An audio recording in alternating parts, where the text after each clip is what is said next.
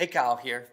Back in the gold rush days of the wild, wild west, there was a man who heard about the riches that were being found and struck and mining for gold out on the western frontier. This man invited R. Darby out to mine for gold. R. Darby came west to Colorado in the great gold rush. He found a very rich vein. He convinced all of his friends and relatives to invest. About the time the investments were repaid, the gold vein ran out. He continued to dig to find the vein again, and until they were deeply in debt. He and his uncle were in partnership with this together. And discouraged because he couldn't refine that vein, he sold the claim and equipment to a junk dealer in Denver for a few hundred dollars. The junk dealer hired a geologist to examine the mine and was told that if they dug just three feet further, they would find the same vein of gold. The junk dealer became the richest man in Colorado. I think that many times we are guilty of giving up too soon. R. Darby and his partners gave up too soon. I thought that Paul begins back in Colossians 2, comes to completion, and is brought to its fullness in today's passage, Colossians 4, verses 2 through 6. The substance of Jesus changes our life so that our life embodies that of Jesus. Paul says the Colossian believers are to devote themselves in prayer. They aren't to give up in prayer. And devotion and prayer is a formative process through time apportioned to prayer, disciplined practice over time, and a commitment to prayer as central for the Christian life. The reminder that we should pray more almost probably falls on deaf ears. Even for the person who is skeptical about the effectiveness of prayer, the outcome is the same. Over time, less prayer. I know right now you're probably thinking, Kyle, is this whole message going to be about guilting me into praying more? I already know if I'm a Christian that I should pray more and I don't pray as much as I should. But Paul challenges these Colossian believers to devote themselves to prayer because he knows that it will align their hearts with God's heart. And his motive for calling them and devoting them to prayer is not because it's going to make them more spiritual or because it's going to make them better Christians or followers of Jesus. Paul's call for them to prayer is because it aligns their hearts with God's heart, and God's heart is for those who are outside his family. Paul wants them to devote themselves to prayer and to do so by guarding that prayer life in thanksgiving. Sometimes we give up in praying because our prayers are continual asks and not recognition that God has answered some prior prayers. When you guard your prayer with thanksgiving, when a habit and part of your prayer in praying to God is thankfulness for what He has done and who He is and how He has changed us, we will persevere in prayer. And so here's right now, right off the top, what I want you to do find your phone or grab a piece of paper and make a list of requests, prayer requests to God. Maybe that's on your phone, on a piece of paper. Maybe you've got a journal that, that you regularly journal in. Go to either the front or the back page and begin to write out some prayer requests. Write them down so that when you revisit those prayer requests, you can mark when God answers those prayers. Whether it's in a few days or a few weeks or a few months or even years. And you can celebrate the way in which God has answered those prayers.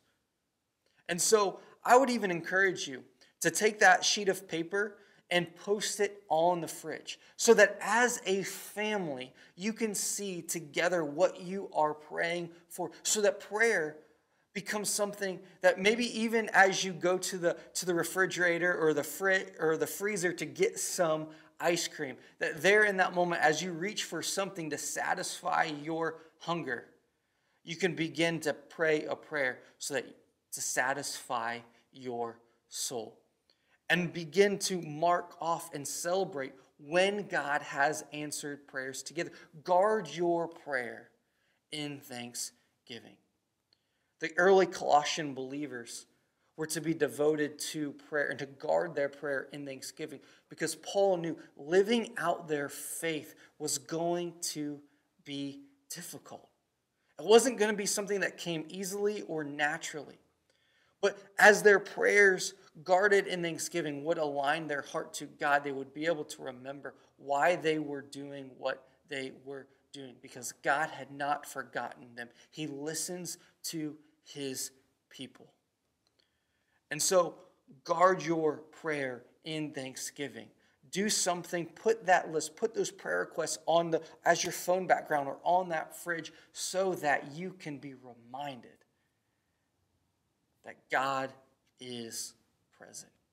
Even in the chaos and the circumstances of our life. Sometimes we can get focused on those circumstances and be bogged down in the things that we know we should or ought to do. But we can be reminded that God is good, even when it seems like He is far off. And as Paul asks these Colossian believers to guard their prayers with thanksgiving, Paul makes an ask of them, of this Colossian church that they would pray for him also. The heart of Paul is that those who are outside of God's family be united with Christ. That's what Paul wants. And Paul has done this through going into difficult places and starting new churches. And Paul wants to verbally share the mystery of Christ. And that phrasing may be familiar if you remember back to Colossians chapter 1. The mystery of Christ has been made known through Jesus. And if you are unfamiliar with some of that verbiage, I'd encourage you to go back to some of our old podcasts and listen to Colossians chapter 1 about how the mystery of Christ has been made known. And you can know who God is and what he has done for you. And so Paul uses this phrasing to go back to say that God planned to include all people. God planned to include all people into his family through a Messiah. And so Paul wants this to be made known that the Jesus who was unjustly crucified was raised from the dead, and in his name there is both forgiveness and hope of everlasting life. The goal is not simply to make others aware of this news, but to share it in such a way that those who are outside the family of God, the Gentiles, are brought into this new fictive fellowship of both Jews and Gentiles, that people from wildly different backgrounds and beliefs, from different experiences, from different outlooks on the world, can be brought together to form a new family that shows the people of the world what it looks like to be reunited with the Creator God. And how that satisfies their souls and how, that compels them to live in such a way to make a tangible difference in their world. That, that this reunification with God doesn't simply stop with them, but compels them to care about those outside that forever family. See, what was once given to Abraham as intended to be a blessing to the nations is underway in Paul's mission. Paul is passionate about expanding the family of God. So he targets specific groups of people to say, You are wanted and welcome in God's family. And John and I are going to talk about this overarching mission that, that throughout Scripture that is present, that shows up in Paul's unique mission. But at Generations Church, we partake, we are a part of this mission. We want to expand the family of God. We want to specifically go to people who feel lost, feel alone, feel isolated, who feel like they should, should be united by a different set of identity or group think and say that the only thing that will satisfy your soul is Jesus. And honestly, it doesn't matter who you are or what you've done, that you are welcome and wanted as a part of God's family. And even for some of you who are listening this, who aren't followers of Jesus, and you are a little bit skeptical and say, I'm not sure I want to be a part of God's family. It doesn't seem like a, a family that's, that's completely in harmony, a, a family that is completely united around the cause of Christ. And in fact, you may be looking at the church and say, man, I see all kinds of divisions. I see all kinds of different groups within the church. And to that, I would say, that's exactly the point. We have people from different backgrounds, ethnicities, groups, people who believe wildly different things about the world in which we live in, but we come together and to pursue Jesus because he has satisfied and saved our souls. And we want you to experience that same love, joy, peace, and patience that he has given to us. And we want to invite you to go on that journey with us. To very honestly say, we don't have all the answers. We haven't figured everything out, how that faith looks as we interact with the world around us, but we know that if we are first united with Jesus, that He will give us the wisdom and the way to interact within our world, and He shows us what it looks like to be truly human. And that's why we've called this series Embodied, because we know as we put our faith and trust in Jesus and go on a journey of following Him, He will show us what it looks like to live in a way for how we are always meant to live. And this is a difficult task. And this is why Paul asks for prayer. Paul is in chains for speaking this message. Paul confronts the idols and culture of the day and says that they must turn to Jesus rather than lesser powers. So hear this from me as we as we invite you to go on this journey of following Jesus, you will be asked to change. There will be pieces internally within your character that you will be confronted with with the way of Jesus. There will be priorities in your life that you are convicted of and you will be compelled to change as we look at the example of Jesus. And both Paul and Jesus, we see one speak to a pluralistic society where, where there's all kinds of, of different ideas floating out in the marketplace of ideas. And another, like Jesus, he speaks to the religious entrenchment but both face the consequences for their proclamation that the only way to everlasting life is through Jesus. And it seems paradoxical that as they proclaim this good news, that there is hope, that there is joy, and that you can have peace in a time of anxiousness.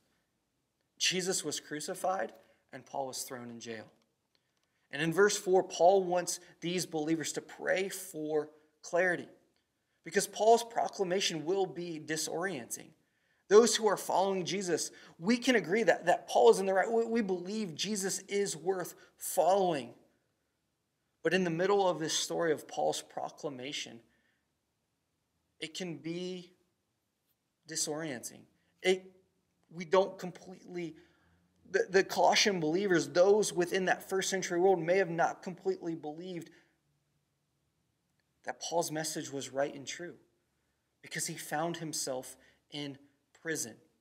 And it might have even been confusing because for Paul to be in prison, it would have been shameful in an honor focused culture. Even his actions and situations would direct people to a right understanding of God. That's what Paul wants them to pray for, that his actions and situations would direct people to a right understanding of who God is. And the skeptic might go, How can he be right when he is in jail? And today, there might be a level of cynicism. Being cynical uh, means by believing people are motivated by self interest. And this runs rampant because of there's a lack of clarity and trust has broken down. And it's disorienting. And you may be wondering, who do I trust? Even if your circumstances aren't ideal, Jesus is still to be trusted. And Paul was praying that in the midst of people looking at him in jail and wondering, Paul, is it worth it? Is this message right and true? Paul saying, yes, it is. Devote yourselves to prayer. Guard your prayer in thanksgiving and pray for me so that I can make the message of Jesus clear. See, prayer leads to a passion for outsiders. And a passion for outsiders prioritizes the gracious good news of Jesus. Here we see the final goal of what Paul has been building to. Paul says, act wisely, be wise. The emphasis is on morality reshaped by Jesus. It describes living in God's world in God's way. Your conduct is what's important. And he calls that out to these Colossian believers. And it, Paul has actually commended them for their faithfulness earlier in this letter to this church. But he is reminding them here that it is their conduct in the presence of the world which will point people to Jesus. The embodied faith of the Colossian church will give an accurate representation to those who have yet to surrender to following Jesus in their everyday lives. See, the, the core tenet, again, of the gospel of that Jesus is king, that, that Jesus is the way to be reconciled to God, is admitting that we can't do it on our own. That, that any way contrary to following Jesus isn't okay. It's not right. And we have to admit that that is wrong, that, that we can't do it on our own. And thus we need to turn to Jesus and are willing to undergo change. We look at our character and our priorities and say, okay, I need to do something different. And in fact, even when we try to do something different by our own strength and our own power and our own might, we recognize that we can't do it. And we trust in Jesus and allow Him to change us. And in fact, we must change. And this is why we have a value at our church progress over perfection. See, you don't have to be perfect. We just want you to say yes to Jesus and allow Him to change you and get brought into this new family and allow us to continue to make each other into more like Christ. And you will continue to change in your character and priorities. So do not give up. There's a line between the church and the world. Paul makes that clear. He says there are those who are inside, there are those who are in the family of God, and there are those who are outside the family of God. And the second piece of recommending to this church is that the relations with outsiders is to, to they're to make the most of every opportunity. Early Christians were a minority group in a largely hostile world, and ill judged attempts to assert their faith or impose it on others were not likely to be productive, which is why Paul says first look at your own character and your own conduct and then at the appropriate time, you will be able to share your faith. For the way in which you live, you'll be able to give justification to it. And in fact, the early Christian Ambrosius says it this way Paul therefore tells us that we should discuss religion at the right time and place and in great humility. And keep quiet if one of these people is shouting at us in public. We should behave one way towards the powerful, another way towards the middle class, another way towards those lower down the social scale, and yet another way to those who are gentle, and another way to those who are irritable. Letting them be is redeeming the time. Because if you are to give way to someone who attacks the Lord's words or who rages because he is free to do so, you turn the insults of this unhappy experience into gain. the way in which we respond to people in our world must be tactful. It first starts in our character and, and wise conduct and is manifested in our response. And so here you see is the interplay between you being personally changed by who Jesus is, the context in which you find yourself in, and then the wisdom at the right moment for when it says respond in this way or say it this way. That's the heart of what Paul wants these believers to understand. And in reality, he's been building this case throughout this letter to say, know Jesus. Orient your whole life around him.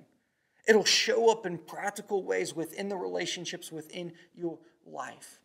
And at the end of the day, if this has been true, if this has been consistent, you'll be a witness. You will properly display Christ to those who are outside the family of God. Prior to our time in our culture today, people have felt like they've had to have all, have all the answers. That their church is not a safe place to express questions and doubts. And that the individual is free to be as they are, and no change is necessary. And to each and every one of those points, what we look and what we see in the way in which Jesus and Paul commend their followers, and Paul commends this Colossian church is that our followership of Jesus will provide us an opportunity to share our faith with others. And in fact, it necessitates us sharing our faith with others. And if this makes you nervous, if you are unsure of how to share your faith with others, good news for you. We designed a whole seven part video series to help you on your journey get more comfortable with talking about your faith. And Paul always roots it in your individual conduct, your, your morals, that then gives you a platform at the right time, at the right moment, when it you've displayed something different than what the world has to offer, to share your faith. Commentator Scot McKnight says this as we transition to verse 5 into verse 6. Walking wisely and maximizing one's life for the gospel is now clarified further and counters the all too easy to develop zeal, arrogance, polemics, polemics, arguments, and hot headed diatribes with outsiders. Let your conversation be always full of grace, seasoned with salt, so that you may know how to answer everyone. We have plenty of examples in our world today when it's time to share our thoughts and our opinions, of talking past each other, of shouting each other down, of using a red herring in discussion to avoid humiliation. And Paul says, This is the way you should answer. Paul doesn't even discuss the what you should say, he says the how. That we should be filled with grace. Our words should be seasoned with salt. And we don't know what others standing with, with God is. So we should be mindful that as we talk to people, we should not assume that their standing with God is right, but we should always be prepared to season our response and in our conversation with grace and with humility and point rightly to how Jesus changes and transforms our life and in the culture in which we live in. Paul wants their speech to be kind, considerate, forgiving, and patient, as he has said earlier in Colossians chapter 3. Paul's intent here is not simply civility, but knowing to respond to outside, knowing how to respond to outsiders with good news. This is the saltiness, responding differently than the world. In a moment of tension, in a moment of opportunity, not simply glossing over the opportunity, but being poignant and pointing to Jesus. And if you want to get better at the what of how to point to the gospel of the, the good news that Jesus lived a perfect life, died the death for all, and was raised to life victoriously and is coming back. And how that news changes the way in which you look at the world and the way in which we look at the world. That I want to just point you to two quick resources that will help you share this good news and will help you listen to the narratives of our culture and our world and be able to rightly identify is this some aspect where you can point them to Jesus? The first is the Gospel Primer by Caesar Kalinowski. And the second is Gospel Fluency by Jeff Vanderstelt. And I've used that word gospel several times, and even in the title of those two books, the, that word is there. And the gospel is the good news that Jesus lived that perfect life, died the death on the cross that we deserve to pay the penalty that we owe God for rebelling against Him, and was raised to life victoriously.